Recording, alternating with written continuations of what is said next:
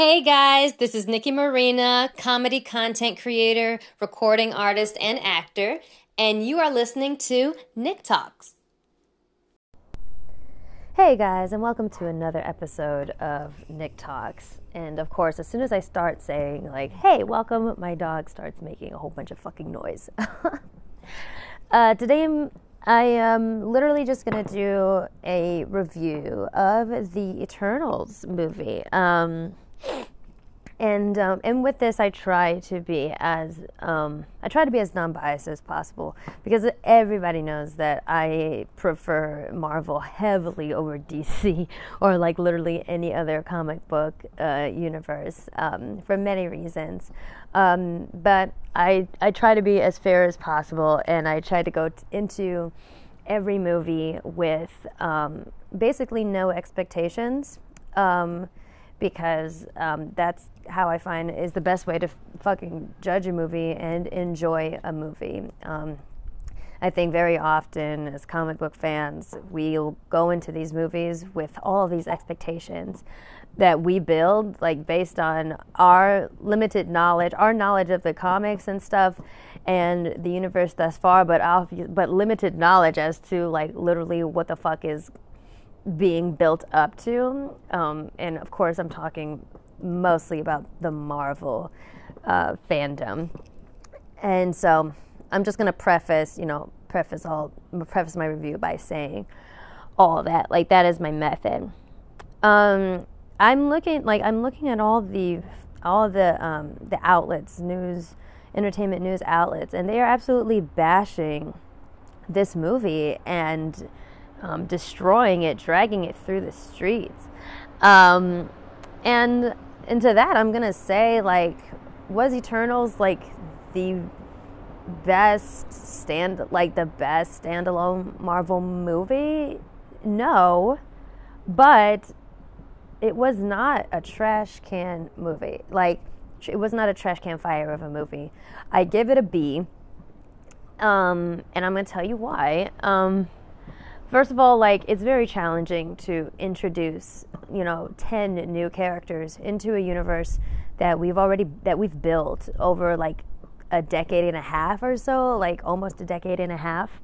Um, and and so going in, you know, going in with that disappointment of not seeing your favorites like Robert Downey Jr., Chris Evans, and Tom Holland, eh, Benedict, like you name it, like going in with that, you know, frustration, I feel like you're already not giving the movie a chance.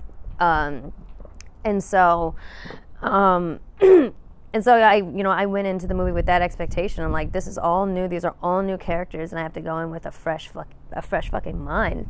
And it's really hard to introduce like ten new characters to an already established universe. A lot of people have said that Eternals probably would have been better as a show. I, I agree. The Eternals would have been a fucking bomb ass show because there was just a lot of elements introduced at once um, but again, I went in with the expectation that this is a setup movie. Like, this is a movie made basically to introduce new elements in to the universe and they chose the format of a movie and so i already went in you know expecting like this is probably going to be a lot um, it, because the, lore the, the marvel lore that it introduced um, is it probably equal to the amount of lore introduced in the series Loki. And that, like I said, that took a series. And so I think The Eternals would have been a great series, but for whatever reason, they decided to go the route of a movie.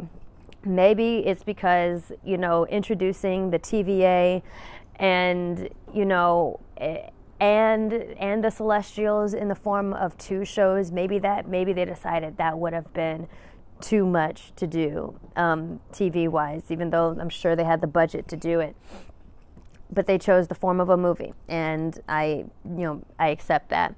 It moved a little slow uh, at times, but honestly, that's because uh, I think that for the subject matter that it was addressing, and just for the, you know, just just the story itself, the the style of Chloe Zhao was perfect. It was very artistic. It was very cerebral. Somebody in my comment section described it as that, and I'm like, yes, cerebral. Cerebral is a really good term um, to to describe it. And if you know any of Chloe Zhao's work and you know her style, you will go in with that expectation of this is Chloe's work, and you know the kind of stuff, you know what her style is. You know that she is very, she's very stylistic. So that's another expectation that I think people kind of measured incorrectly, and also because like it's unlike any other Marvel movie that we've seen. Like. Um, you know, done by the Russo brothers and, you know, or you know, Taika Waititi. Um, you know, just nonstop action packed um, shit and quips and stuff. Um, again, all things that worked mostly because we've gotten to know these characters for over a decade. Um, this was more like a celebration of um, the diversity of Earth and humankind, and I loved it for that, honestly. Um, there is a lot of features of you know different cultures around the world. Um, you know, Mesopotamia, the Ganges River civilization before it was India. Um, you know, Amazon, uh, Tenochtitlan, like the, all these ancient civilizations that we learn about in school. You know, they highlighted them and they highlighted some modern, you know, cultures as well. Um, you know, I thought it was absolutely. I thought that was. I thought that was gorgeous. Um, and just from the promo and the trailers and stuff, I could tell that that's where it was going. And so again, I went into the movie with that expectation that this is what it's going to be.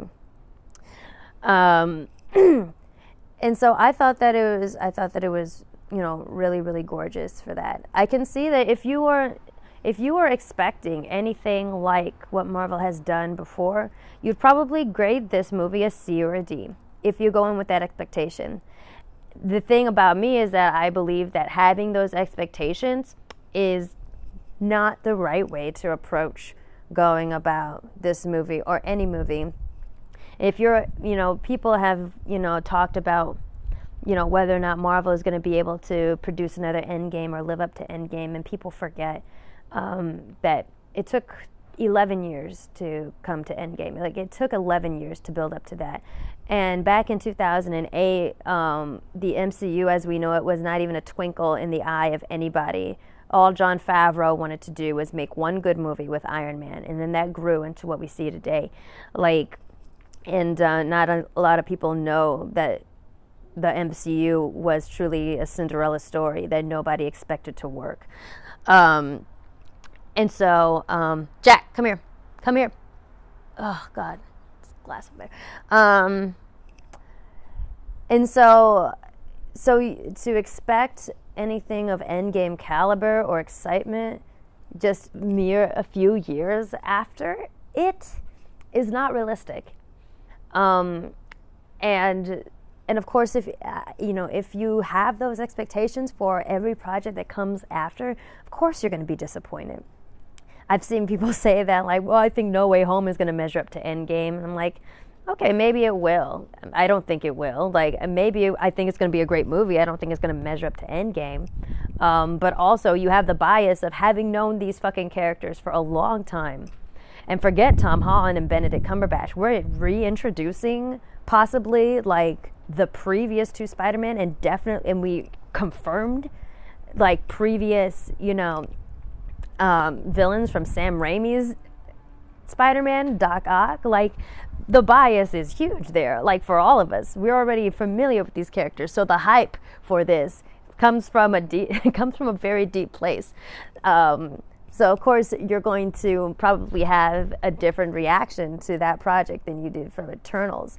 But having the same expectations for every single Marvel movie in that way, I think, is a wrong way of approaching it. So, if you ha- so if you go in with these preconceived expectations built solely off of what you as a comic book fan or an MCU fan want to see and what you're used to seeing, and you don't pay attention to the timing, where we are you know, in the in the fucking universe, you know, the the possible decisions of are you going to make a storyline, a show, or a movie? The fucking producer of the movie, the, you know, um, in the fate and the stage that we're at in this next phase of Marvel, which is world building. If you throw all that out the window, of course you're going to be disappointed um, by this film. You will.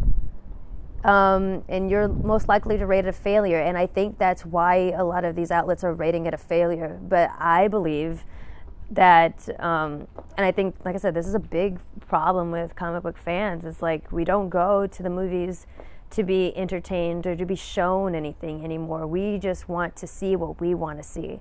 We want, we want, you know, our visions of things to come to life.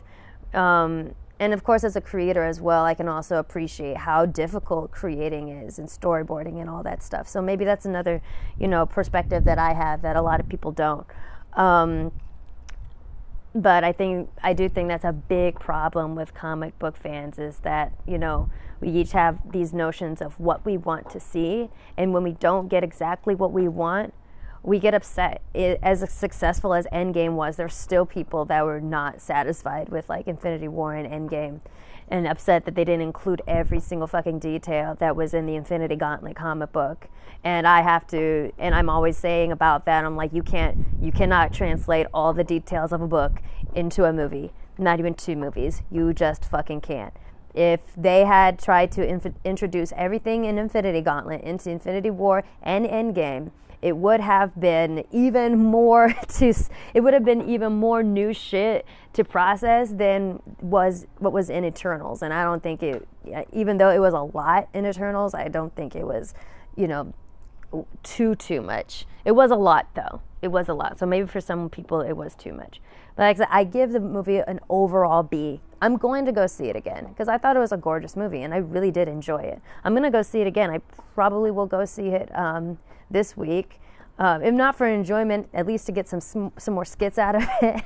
I have at least two more to do, and I've done like I think probably we'll have like about ten eternal skits for this week. Um, um, but yeah, that's my review. I give it the movie a general B. Um, and I've seen and I've seen some other people make some really good points of like as you know as extensive as the MCU is now um, and we don't just have movies now; we have shows and stuff. Like it's really it's really hard to be able to judge a single Marvel movie without uh, considering it as part of a collective. You know, a part of the entire universe, and every movie has its part to play. Thor Ragnarok was a low rated movie in the MCU, but it's a fan favorite. Like I can I feel like I can speak for a lot of people when I say that it's a fan favorite. It's fucking hilarious. It was a comic relief that was very much needed before the very grim storyline of Infinity War. Um, so like back then people were saying it was too goofy, it was too stupid. So honestly, like people are to be like you're never going to please everybody and someone is always going to find something fucking wrong with every single project ever. But you know, every movie has its part to play. And like someone said, like you know, this movie is definitely more of a cere- cerebral, um, aesthetic type movie. And if you go in expecting that, I think that you're going to enjoy it. I think that you're going to enjoy it, and I think that you'll give it a B. You might even give it an A. But if you go in already prepared to be disappointed, first of all, um, either by prior reviews or by having your own expectations that cannot be fucking guaranteed because you're not in the writer's room, of course you're going to be disappointed. And you have, and, and that goes for every movie. Like you have, you have the potential to be disappointed for every single movie if you don't consider these things. Um, so that's my take on it. I highly suggest that you go see it because Chloe, I, I really think Chloe did, really did her thing on it. Ramin Djawadi did the score, which is the same guy that did the Iron Man score, so it's pretty dope. Um, and uh, the different characters and storylines, even though there are a lot of characters, there some pretty good fucking relationships in there. Of course, um, the first openly LGBTQ couple uh, in the MCU, um, which I can't even imagine how wonderful that must feel because I'm not a part of that community but I can't even imagine how wonderful it must feel to finally see that representation on film. Um, and I'm and I'm seeing you know I'm seeing comment sections everywhere with you know members of the LGBTQ community just bursting with tears and pride about that, and I'm so happy about that. Um, and also, you know, representation for the deaf community, um, the character Makkari, and that's fucking awesome. Like, you know, it truly is. Um, it's it's it's it's truly a fantastic movie for representation, and um, and also I think that is something that pisses a lot of people off. Uh, for some reason, diversity and representation are trigger words for um, for far right conservative people, and um, and those people will just never be happy. So I really don't even consider their opinions on anything because those people will never be happy. And I always point out that every time Marvel has a uh, a project that screams even the slightest bit of representation or diversity, um, reviews are reviews always tank. Reviews literally always tank for that project. Um, or, or, or, is, or is attempted. They really tried it with Shang-Chi. We saw it coming. We knew they were going to do that. It seemed like Disney, well, Disney Studios was like actually trying, or people there were trying to tank it before it even began. And I think a lot of factors played into that um, our over awareness that this was the first, you know, this was this was the first Marvel movie with basically an all Asian cast, and with the expectation that they were going to try and tank it. And so I think that we all, a whole bunch of us, showed out in full, full force, the Asian community as well as the Black community, um, because we've always had a very uh, we've had a, we've had a close relationship with the Asian community for a long time, um, and a lot of you know a lot of cultural. Um, cultural sharing or you know cultural appreciation from you know from side to side. And um, and we knew that they tried to do the same thing with Black Panther.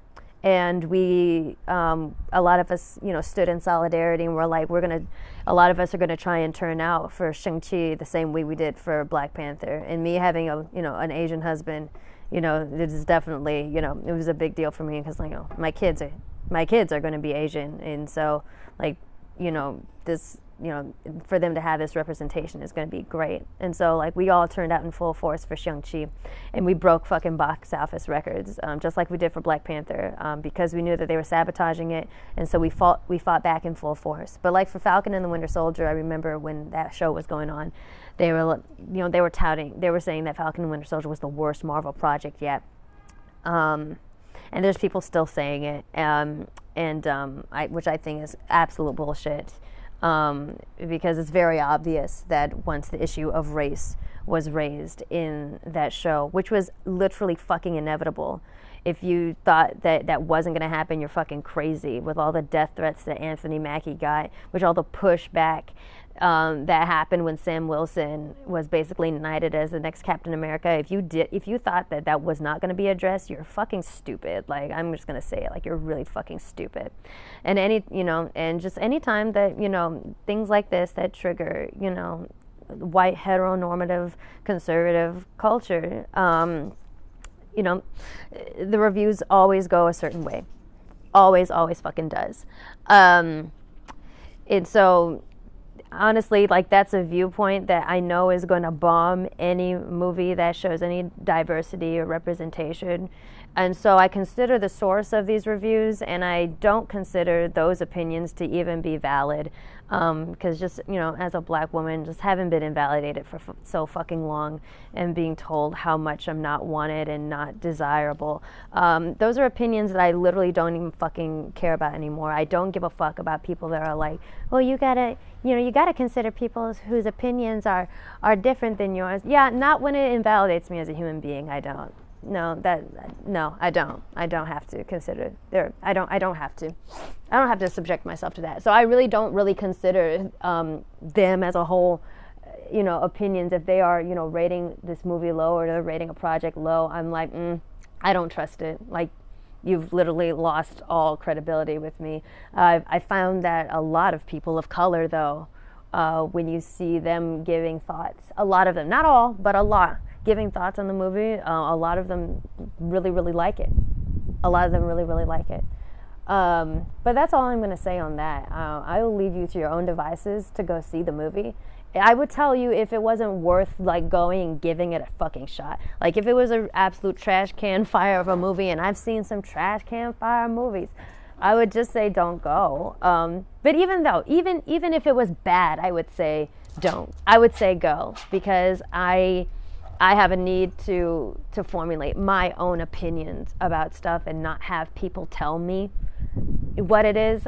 And so if I'm saying if I if I'm going to say a project is bad, I want to have seen it with my own eyes and I want it to be my opinion, not something that somebody fed to me, not something that I read off of fucking Vulture or CNN um, or or E magazine. Like I don't you know, I, I want to formulate my own fucking opinion. And so even if it was a even if it was a bad movie, I would I'd still give you some element of like, hey, you know, go check it out um, and see what you think. Um, this is what I think, but go see what you think. And so I'm gonna tell you, I rate the movie a B. I enjoyed it. I'm gonna go see it again. And I highly recommend that you go in and I, I, highly recommend that you watch it. And I think that if you have the right expectations, if you manage your expectations in the right way, you will enjoy it. But if you don't, you very well might not. And that's not something I can help. That's not something that Chloe Zhao can help.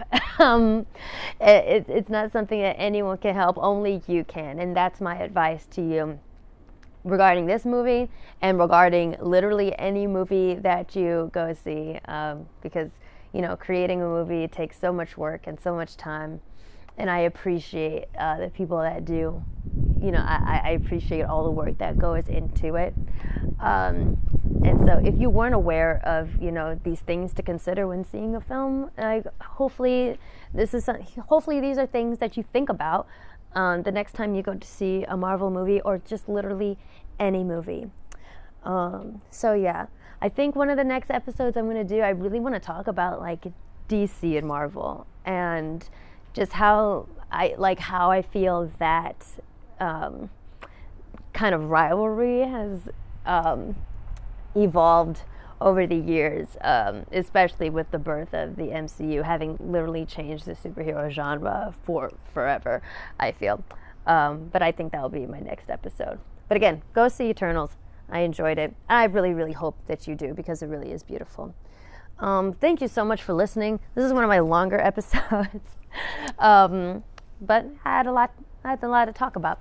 So um, make sure you follow me on all my other social media, Instagram, TikTok, Twitter, um, at Nicque Marina, N I C Q U E M A R I N A, and then also on YouTube as Nicque Marina, N I C Q U E space M A R I N A. You'll find me. Um, I'm you, you, you, like, yeah, you'll find me. I have like 163 subscribers. Like, you'll know what account it is. Um, and I post all my TikToks and stuff on there too, as well as other rants and uh, song covers and stuff like that. So, thank you so much for listening to Nick Talks and I will catch you guys later.